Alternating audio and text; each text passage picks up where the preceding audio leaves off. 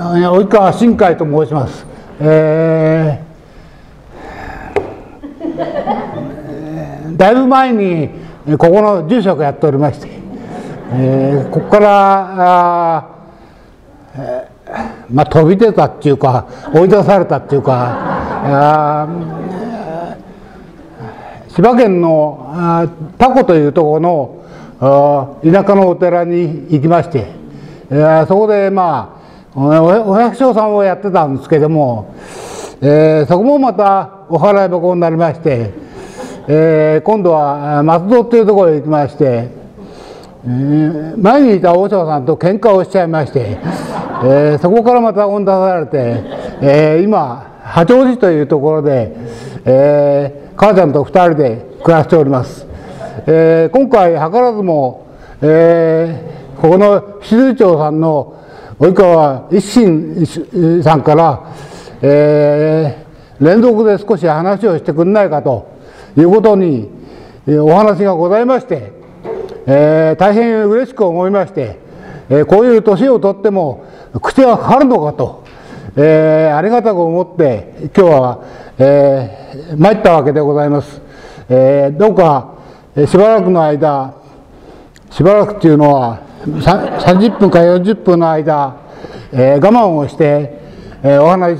を聞いていただきたいと、えー、こちらからお願いを申し上げる次第でございます。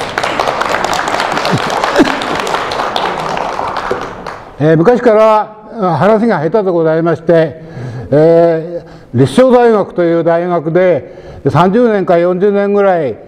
先生をやっておりましたけれども非常に学生に喜ばれまして、えー、評判のいい先生だったんですね、私は。えー、理由は非常に簡単なんで、えー、授業が始まって10分間は教室行かないと。えー、授業が終わる前、15分前にはもう終わっちゃって教室から出ると。こういうことなんでございまして、えー、生徒は非常に嬉しいわけですね。えー、今日もそういう具合にうまくいけばいいいいいいと思ったんですけども、なかなかそうはいかないようでございますので、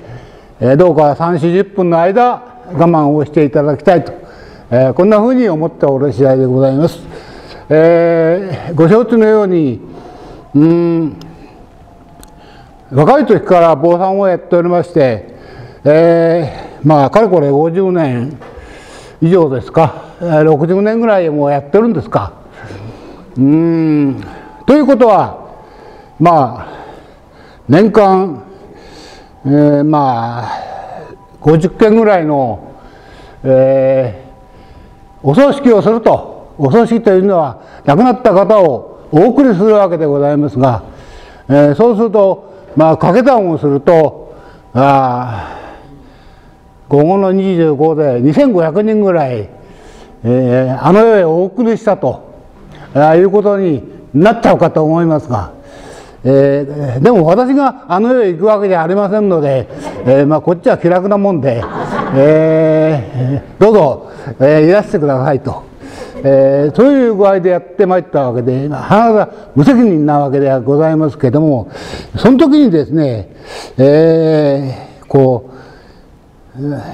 お葬式に行きましてねえななんて言いますかこれえーインド門というんですね。インド門って言ってあ仏様にこう言い聞かせるわけなんで。こういう心がけでもってあの世へ行ってくれとこうそれからもう一つはあの受け取る側受け取る側っていうのは受け入れ側のあの世の方で引き受けてくださる人がまあお釈迦様とか日蓮上人とかいろいろおいでになるわけですがその人にまあお願いをするわけですね。どうぞ一つ一人送りますからよろしくお引き受けくださいとこうやるわけなんです。そういうのがまあ引導門ということなんですがそれがどうもね私はずっとやってきたんですけども結局そのこれは日蓮宗なんでね日蓮上人にお願いするとこういうわけになっちゃうわけなんでで、えー、日蓮は日本第一の法華経の行者なりと、えー、もしこの、えー、日蓮が日蓮の弟子断のつお弟子さんとかお檀家の方が、えー、日蓮より後から来たならば、えー、そういうところへどどこへ行くんだか分かんないんですけども、えー、大きな声でですね、えー、日蓮の檀家が来たとこう言いなさいと、えー、そうするとですね、えー、なんかこう三途の川っていうのがあるらしいんですけど私まだ行ったことないんですが、えー、その三途の川ではねそういうふうに名乗りを上げると船がこう出てくると。その船に乗ってけとこういうですねそれから市での山なんか山があるらしいんですが、えー、そこだとねあの白い大きな牛がこう引っ張った車が出てくるからその車に乗って山を登ってけと。こういうわけなんですね。それからメイドメイドっていうのはこの前行ったことないんですがなんか暗いところらしいんだよね。そこではねランプになってくれるとランプ灯火ですねその懐中電灯みたいなものがある。で、えー、そう名乗りを上げただけで俺は日蓮さんのお弟子さんであると。日蓮さんのお檀家であると。これ名乗りを上げただけでそういうまあ、えー、スッスッスッとこうとっとっとっていくことがができるんだと。こういう文句をかなあの、えー、言うんですね。で日蓮上人の言葉として必ず待ってるから必ず君たち来るのを待ってるからそうやって名乗っておいでなさいよとこういうまあ文句なんですね。それを必ずその亡くなった方を送る時には言うわけです。えー、そんなことをしてね2500人の方も送ってきちゃったわけです。さていよいよこっちの番になったわけです。でまあ誰か私の代わりにここの集会少年かなんかがやってくれると思うんですがえー、まあうまくやってくださいよと、え、そんなわけでまあ正直なところを言うとあまり確信がないんですね私もその確かだと間違いなしだというとこまではなかなかこう、えー、いかないわけで、えー、まあえ今度の、えご紹介に預かった、え文章の中でも逃げないで、え死と死ぬということを皆さんと一緒に考えてみたいんだということを書いたんですけども、えー、本当のところはねやっぱり分かんないんですよ。あの正直言っちゃいますと。えー、とにかく経験経験がないからね、あのー、分かんない、えー、困っちゃったなと。まあしかしこれから1年ばかり毎毎月毎月皆さんと顔を合わせて一緒に考えてみたいと、えこういう気持ちだけはどうか組んでいただきたいと、えこんなふうに思うわけで、えございます。えー、昨日今日は3月20日。昨日が3月の19日。19日は私の3月19日は私の親父が亡くなった日だ。昨日亡くなった。であその前の晩はですね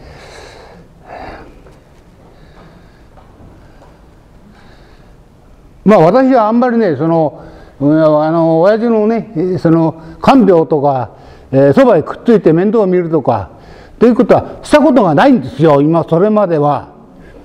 その時何の表紙だか知らないけどね今晩俺が見てやらとこういうことになったんですでおばあちゃんも知ってますけどもで私の娘のよしこっていうのと2人で親父のベッドのところへいて今日は一晩中寝の番だとあのやったわけですよ本当に私にとっても初めての経験でそしたら私はね知らないうちに寝ちゃったんですよ。えー、こうよこうやってこうやりながらね、えー、寝ちゃったんです。で娘はね真面目だから起きてたんですよ。でおとあの夜中過ぎたらねお父さんお父さんおじいちゃんが変だよと。こうなって。慌ててあのまああのなんていう目をこう瞳孔がもう開いちゃって脈を見た。脈も打ってない。心臓は止まっちゃってる。でもまだあったかいだから死んで出来たてのほやほや。だと思うんですね。娘はすぐ気が付いたんです私は寝ちゃってたから気が付かなかった。でまあ淡くってですね、まあ、おばあちゃんを起こしたり、えー、女房を起こしたり先生と連絡したりまあいろいろしてまあ夜明けを迎えたと、ね、こういうわけでございます。でその親父がですね、えー、まあ自分の死というものをどう考えていたか、えー、これはまあ一番身近な例ですから、えー、毎晩毎晩私は親と一緒に酒飲んでましたから、えー、その、えー、酒を飲む間間にまあちょろちょろちょろちょろいろんな話をするわけなんです。その中でね、うん、あんまりその死っていうことは出てこないんですよ。この世で楽しいことばっかり出てくるわけですだからまあうちのお父さんも逃げてたのかなとこう思うんです。分かんないんですけどね。でもね時々ねやっぱりねこのさっき申しましたね。二天上人はそうおっしゃって上善浄土でお前たちが来るのを待っててあげるよと。日蓮上人はおっしゃってるけどね本当かなとかね。ちょっと疑い深いんですよねうちの親父もね。あの散々坊さんやってきたくせにね。でしかしね最後の最後はねどうもお迎えが遅いな。早く来ねえかな。なんてってなことを申しましてね半分は信じてたみたいですね。早く霊殿浄土でもって日蓮上人がお迎えに来てくれないかなと。そういうことを信じてたみたいです。えー、まあ、えー、そんなこんなで今私のおふくろっていうのはあとっくの昔に死にましてもう50回以上とっくに吹いちゃったんですけども、えー、ここれは3月15日でやっぱり3月なんですよ亡くなったのはそれはパタン級でねあのなんていうかこう脳の方に血管が詰まってあのでパタンっていってその場にもう息を引き取っちゃったと、えー、こういうことで。まあ今でやピンコロってやつですね。あのえー、ピンピンしててコロッとひん。私の理想なんですけれども麻雀やってるわけじゃないんですが、えー、ピンコロって言うんですね、えーまあ、そういう状況でそれからおじいさんおばあさんこれは、えー、3月ではありませんでしたけれどもやはりあのこっちの方のえー、まあ脳血栓というのか脳一血というのかよく分かりませんが、えー、倒れてで3日か4日ぐぐぐぐ寝ててそれで安らかに息を引き取ったとこういうことでございます。ですから、えー、かなり私は、まあ、そういった、まあ、臨死に死に臨む臨死の、方の枕元にはいるわけなんで。でで、えー、まあ昔からのことですからそんなにそのお医者さんにいじくり回されないで自宅でみんな亡くなっておるわけなんでありまして、えー、まあそういう死というものを、まあ、今まで見てきておるわけであります。で、えー、これから1年かけまして皆様と一緒に考えてみたいとこういうのはうん何か手本がないとですね自分は経験がないんだから主に対して何かお手本が欲しいなというんでまずは私たちのお手本になるのはこのお釈迦様なんですね。お釈迦様がどうして亡くなっていったかと。こういうことなの。で今日はまあ突破締めですから、えー、これから1年やんなきゃなんないですからね。あんまり最初からその全部出しちゃったりって言うんだ。話が続かなくなっちゃうから小出しにしますから、えー、あのー、そういうことでやってみたいと。こんなふうに思います。えー、でまあお釈迦様の話になるわけなんですがこのお釈迦様っていうのはまた南海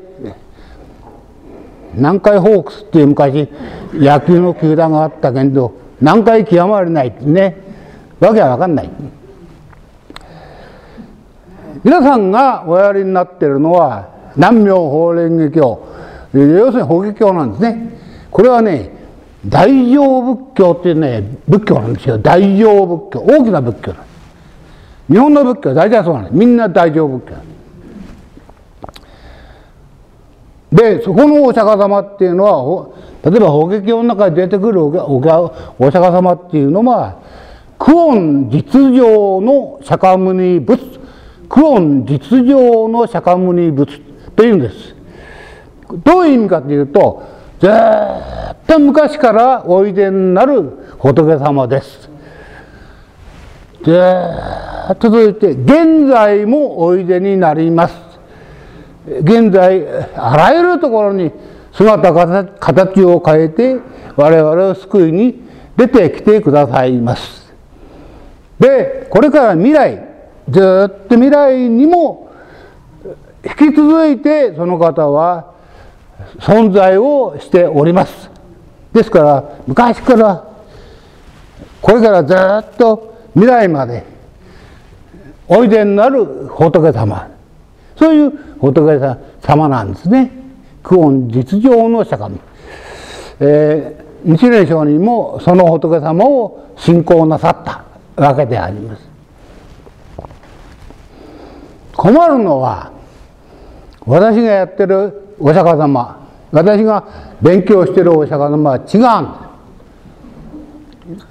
どう違うか。象徴仏教のお釈迦様。今言って私が言ってるのは大乗仏教のお釈迦様。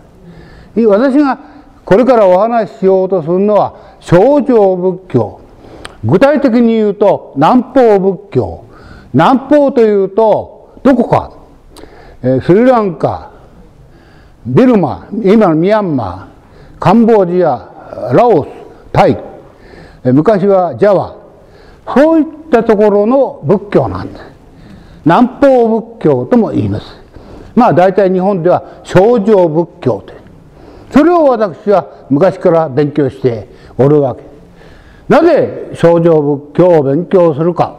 と言いますとみんなが勉強しないから私はへそ曲がりだからやると。いうわけ。ですその方が商売が繁盛する。みんながやらないが全くやらない。だから流行りもしない。ね。見向きもしない。そういう仏教を研究して。でそのお釈迦様はどう違うかと。大乗仏教とはどう苦音実情とは言わないんですそのお釈迦様はお母さんのお腹からおぎゃーと生まれた。生まれたんですそして人生普通の人生我々と同じような人生を送ってそして80歳で亡くなった亡くなった後はもう出てこない。で今はいない。そういうまあ実際の仏様実在の仏様。実際に骨も出てきてますからそういう仏様。その方がね分かりがいいんじゃないかと思うんですよ。私は。あの大乗仏教の仏様っていうのはえれすぎちゃってね足元に寄りつけないんですよ。ちょっと分かんない。それよりもねお母ちゃんのお腹からポンと出てきて80年苦労してそれで最後はみんなに囲まれてあの串ながら串ながらでもいい串ながらでもいいそういうインドのそういう場所で亡くなったと。サラ掃除って言ってサラの木っていう木がありましてそれが2本立ってその間に寝床を引いてあ、ま、頭を北の方に向けて亡くなったと、まあ、こういう仏様これをねちょっとお話ししてみたいと思うんですがいかがでございますかね？あの あのその方がね分かりがいいんじゃないかなと。大乗仏教は最初からかなり哲学的ですからね。あの私の頭じゃとてもついていけない、ね、それよりも普通の人のお釈迦様の方が分かりがいいんじゃない。少女仏教の方が分かりがいいんじゃないかなと思うわけ。で今日は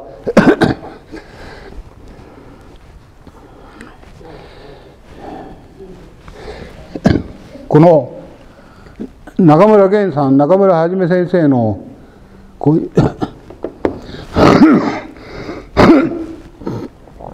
柳井文庫。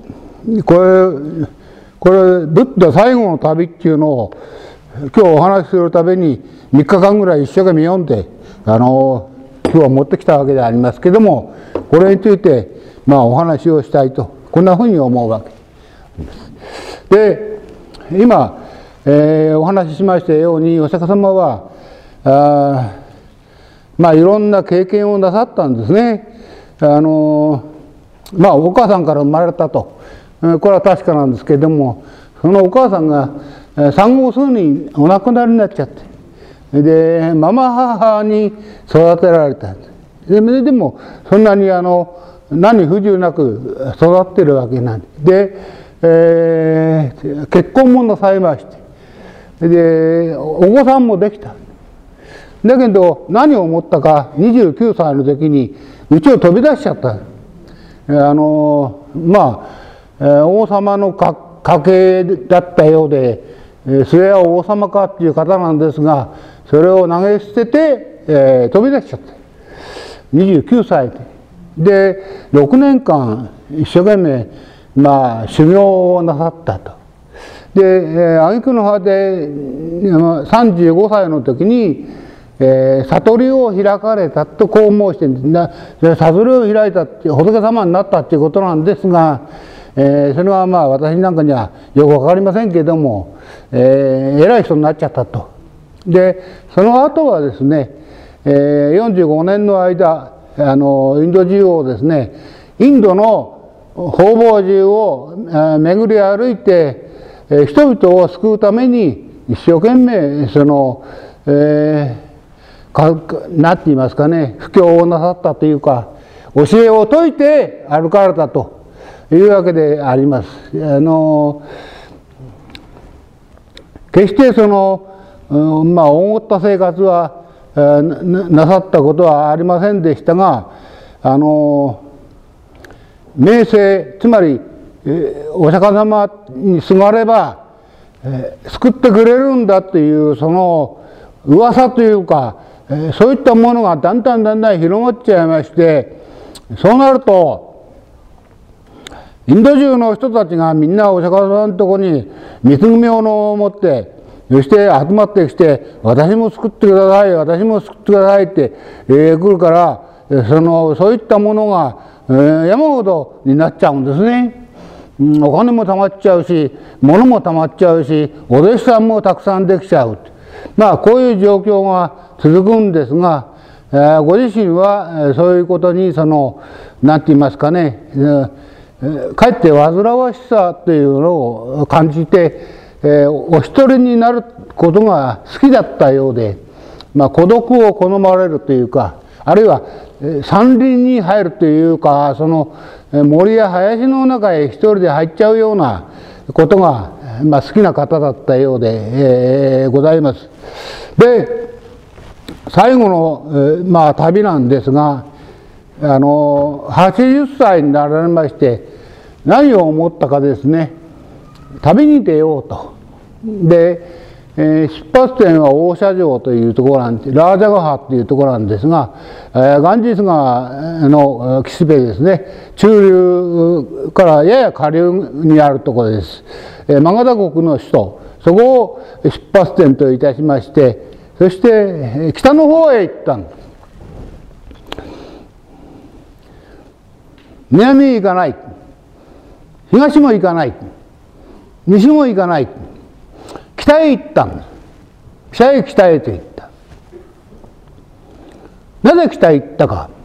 わからない。わからないんですが多分見納めにふるさとを一目見たかったんじゃないかなと生まれ故郷を一目見たかったんじゃないかなこういうまあ推測をするわけです我々は。まさに死の間際に一目ふるさとを見たいなとこういうことです。でふるさとはカピラっていうところですね。カピラバッツ生まれはルンビニーというまあ花園というかそういったとこなんです要するに今のネパール領なんですね。インドの北側にあるわけ。ヒマラヤの山の麓なんです。私も行きましたけれど綺麗なところですね。はるかにヒマラヤつまり雪線雪の山がパーッ東西2000キロ雪線ヒマラヤ連峰見えるそういうところですでそんなに寒くもないし暑くもないしいいところなんですねそこへ目指したんじゃないかなというふうに、まあ、推測をしますそこへ向けてそこへ向けてでよくあの引き合いに出されるんですけども日蓮賞に身延さんにおいでになった。死に際して身延さんから出て行かれた。どこ行ったか。これもね多分千葉県を目指したんじゃねえかなと。生まれ故郷そっちの方方角なんですね。武蔵の国を通ってそれから今のまあ市川だとか幕張だとかあっちの方を通って千葉の半島へ出てそしてずっとこう房州の方へ行きたかったんじゃねえかなと、まあ、これは推測なんです。途中でアウトになっちゃった。池上でアウト。お釈迦様も途中でアウト。篠原というとこで動けなくなっちゃった。というわけであのお釈迦様のいいとこはね正直なんて正直。80歳ですから。長旅は無理なんです。すぐくたべれちゃう。でくたべれるとくたべれたって言うんですよ。俺はもう円弧がしたいって座っていたいって。だからちょっと地べたへこういうもの引いてくれよと。それで座っちまうわけ。がうん辛いなもう歩くのは。そうですか。どんな具合ですか？いやもうねボロボロの車みたいなもんだよ。って車がもうねバラバラになる。寸前でねようやっと川紐であっちこっち湧いてようやっとつないでるようなそういったあれです俺の体もそういうことなんだよ。そんなことをおっしゃるんですよ。だからなちょっと座らせてくんないと。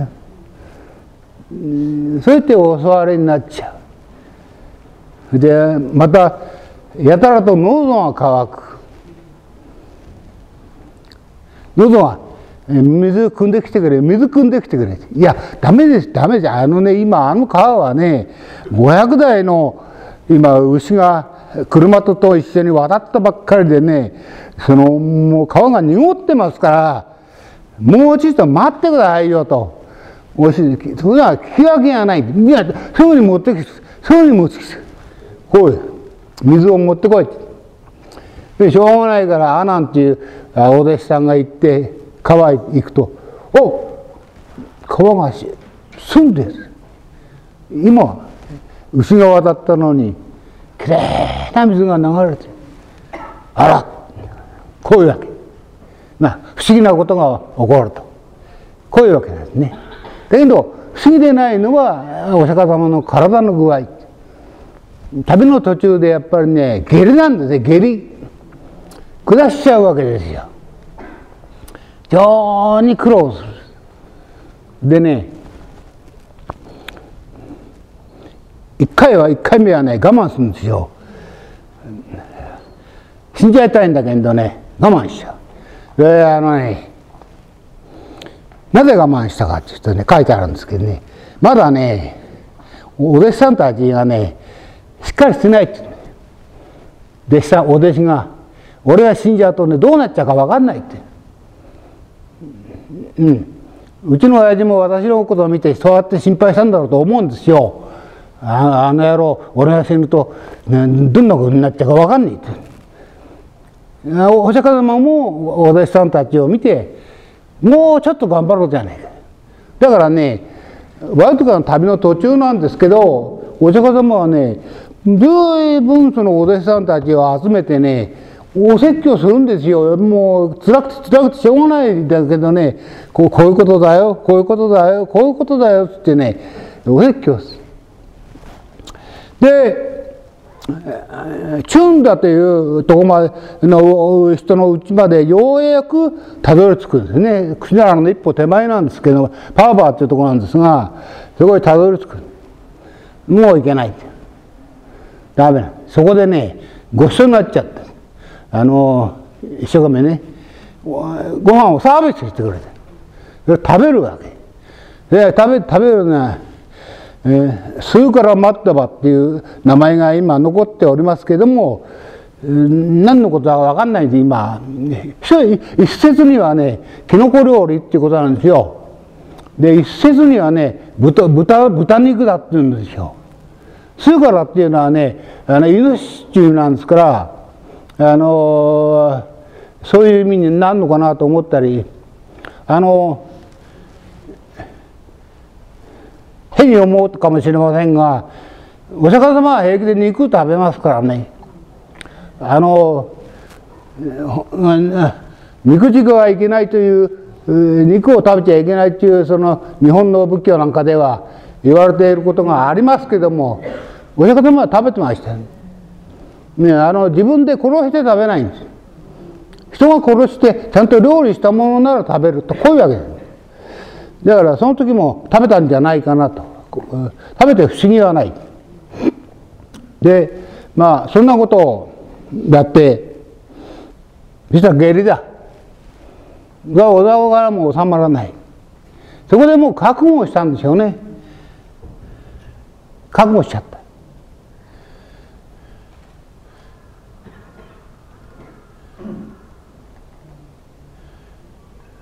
どういう覚悟をしたか。お経ではああいうサンカーラーを捨てたとこう書いてある。でああいうサンカーラーっていうのはああいうっていうのは寿命っていうことなんですよ。寿命命寿命。サンカーラーっていうのはそれを作る力寿命を作る力を捨てたとこに。もうやめた生きるのをやめたこういうこと。そしたらねまあこれも昔のあれですからすぐあれが出てくるんですよ。魔物っていうのが出てくるんですよ。魔が出てくる。まあ悪魔。喜んで嬉しくなって出てきちゃう。お釈迦様まあすぐ死んじゃいなさい。すぐ死んじゃいなさいって、ね、あなたがいると私は邪魔でしょうがない。頼みます。もうねすぐ死んじゃいないってこういうわけですよ。じゃあそうするとねお釈迦様ね分かったと。お前が言う通りに死のうと。だけどちょっとねちょっと待て。3ヶ月待てと。3ヶ月。3ヶ月余裕をくれと。でそのその時でそれで死ぬ死ぬからなと。こうやってもう死の宣言をされちゃうんですね。そういうことでまあお釈迦様はまあお亡くなりになっちゃったと。80歳でお亡くなりになった。でしかも自ら死を求められたっていうか求めたっていうか自分はもう生きる力を捨てようと。こういうことをちゃんと決めてなさったわけです。なかなかあの私たちはそういうことはちょっとできないあの少しまだまだっていうね気持ちが強いんですけれどもその3ヶ月というのもご自分のためではなくてその3ヶ月にお弟子さんたちをできるだけ向上させようと。少しでもいい方向に持ってって死のうと。こういうことだったようで、え、ございます。だから最後の最後まで最後の息息を引き取る際までお説教をしてるんですよ。それでピンコロなんでパッパッとなくなっちゃうね。まあ、そういう、まあ、亡くなり方を、えー、したお釈迦様で、えー、ございます。でまあ当然のことながらあお葬式をするわけです。亡くなりますと。お葬式を。それはねお釈迦様の場合はね仮装なんですね。皆さんと同じ。焼き場はありませんからまあ焼きのので焼くわけですけどもそういうことを。で誰がそれをお葬式をやるか。ちょっとまあ偉いお弟子さんたちあの車両とも国連はもう先に死んじゃいましたからいないんですけども、えー、アランとかカショウとか、えー、それからアヌルタとか、えー、そういう偉いお弟子さんたちがいますからそういう方たちがやるのかと思ったらそれもちゃんとねおお釈迦様は遺言を出しておられまして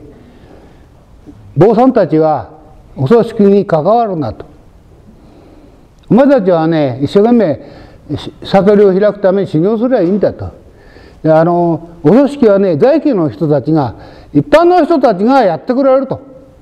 だからそういう人たちに任せてくださいってこう言ってあるんですね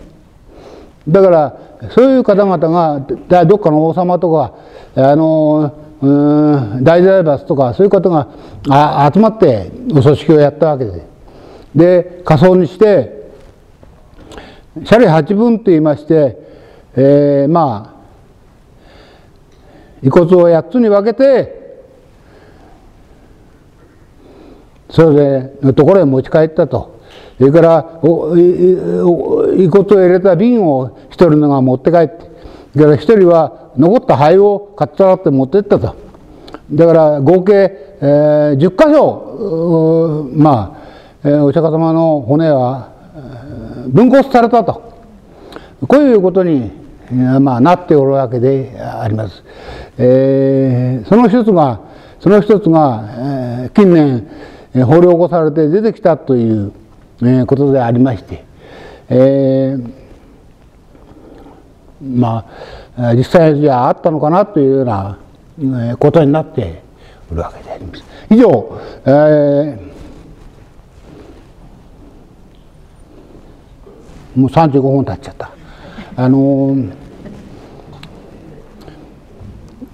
カイズマンでお話をいたしました。お釈迦様のご一生っていうのはそういうことでございます。それで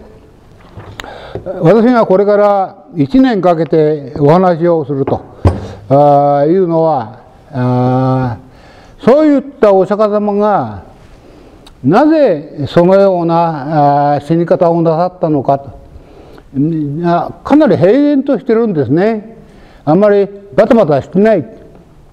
で我々もそういうふうにできるのかなと。できっこないと思うんですけれども、えー、それを考えてみたいと。でそれにはですねお釈迦様が、えー、どういうことを考えてどういう悟りを開いて精神を安定させていったのかっていうことを考えないとねやっぱりちょっと納得がいかないわけですよ。普通の人がね急にそそういった横にポンとなれるかというとねなかなか無理だと思うんですよ私は。実際私がそうだからあまりなれなれないですよね。でそういうことをね少し皆さんと一緒に1年かけて考えてみたいなと。でそれにはねお釈迦様の80年間の、まあ、ご生涯というものの折々折々のこと。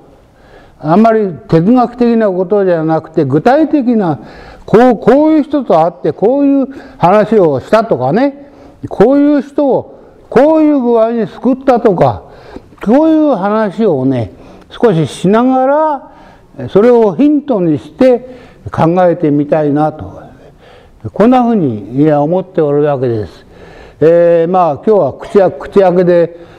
実はね私ねびっくりびっくりしちゃったんですよ。こんなに大勢の方がねご熱心にね私ごときの、えー、ものの話を聞きに来てくださるなんてね全くありがたいというかその恐れ多いというか、えー、まあ、えー、びっくりしたわけなんでありますが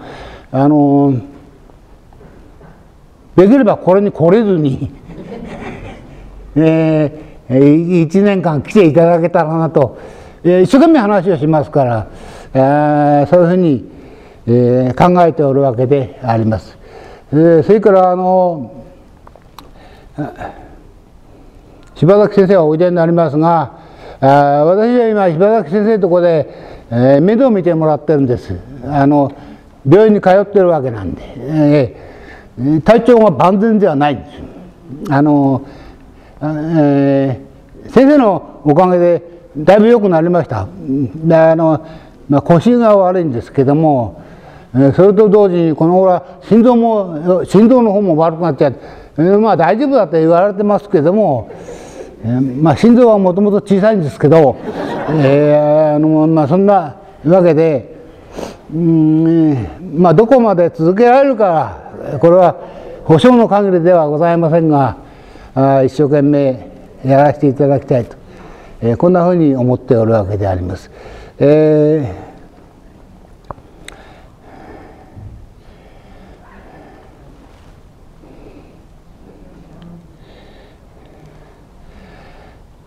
まあやることは偏ってまして南方仏教のお経それはパワリン語という言葉で書いてあるんです。2000年もの間南方のお寺さんあるいは王室そういうところでヤシの葉っぱを干したものに鉄筆で傷をつけて文字を刻みつけてそこで墨の粉をシューッとこうやると黒い字が浮かべてくるんですそれを束にしたものをそれがお経なんですね。経って言うんですよ。お経って。スッタってスットラって糸って意味なんで縦糸でつなぐんです葉っぱを一枚一枚一枚一枚を糸でつないでいく。そうするとお経の本ができる。熱いものが。それが2000年も1500年もずっとちゃんと取ってある。んでそれをね読むんです。そういう仕事をしてるわけなんでありまして、えー、ですからまあインド原産インドインド産ですね、えー、日本産メイドインジャパンではないんです、えー、メイドインインディアというそういうものをね ご紹介しながら、えー、皆さんと考えてみたいなとこんなふうに思っております。えー、一つ分かることはですね民族が違うと考え方も違うっていうことなんですよ。早く言うと日本人は日本人のやっぱり考え方があるんです。中国人は中国人の考え方があるんですよ。で南方は南方の考え方があるんですよ。インドはインドでまた別の考え方があるんですよ。それをね無理に理解しようと思うとね理解できなくなっちゃうんです。だから一旦はね身を預けるとそこに。そして、えー、それと一緒になりながら考えていくと、えー、こういうことにしたいしようかなと思っております。で昔金明天皇の時代に韓国から仏像が伝わり日本に仏教が伝わりそして今日まで、えー、やってきたわけなんですがこれもね最初は分かんないと思うんですよ。あのー、それをまあ一生懸命勉強してねあるいはその何て言いますかね例えばラーメンが中華中国で食ったラーメンと日本で食ったラーメンはだいぶ違うんですよ今。つまり日本化するという我々の体に馴染むものにしちゃうんですよね。そういうことがあるんです。物事では。そのまま受け取れないんで。何かしらこなしていくんです。そういう歴史というものがある。それをね考えながらあのただし人間が死ぬということはね万国共通なんですよ。誰もみんな逃げられない。必ずそこ行っちゃう。ですからそれはねインドだろうがシナだろうが日本だろうがアメリカだろうがヨーロッパだろうが変わんないんですよ。そこはどうなのかっていうことをねやっぱり考えていきたいなと。こんなふうに思って今日は結論も何も出ないんですけどもこれからあの皆さんと一緒に考えてみたいなと。こんなふうに思っておる次第であります。えー、今日はあのもう45分になっちゃったけどね。あの大学ではもうさっさと教室から出てく時間なんですけれども、えー、ぜひね、えー、これからまたよろしくお付き合いのほど、ね、お願いを申し上げます。えー、ただまあ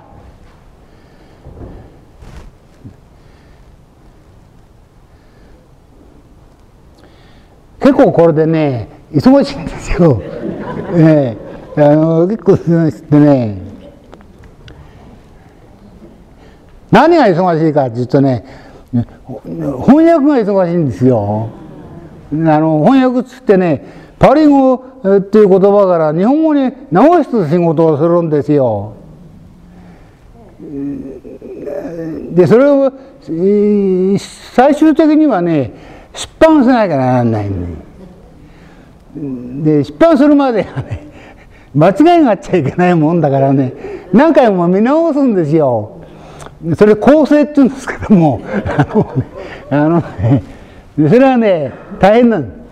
目がくしゃくしゃしちゃう。そしたらね結構ね遅刻やるでしょ？本当に時間が分かんなくなっちゃうんですよ。結局ね夜中にずれ込んじゃうんですよ。でね明け方のね3時4時なんて平気なんですよ。その代わり昼間寝てるわけですよ。昼ワンドンって。昼間は役に立たないんです。そういう生活をしております、えー、ですからまあいつまで持つか分かりませんけどもうんこのことについて、えー、皆さんと皆さんのお考えを伺いながら一緒に考えてみたいなと、えー、こんなふうに思う次第で、ございます。えー、もう40もうすぐ50分になります。もうもうこれ、もういいっつってますからあの、えー、今日は一つこんなことでちょっとあのお茶を濁しちゃいましたけれども、えー、まあ初めて初めですから勘弁していただいて、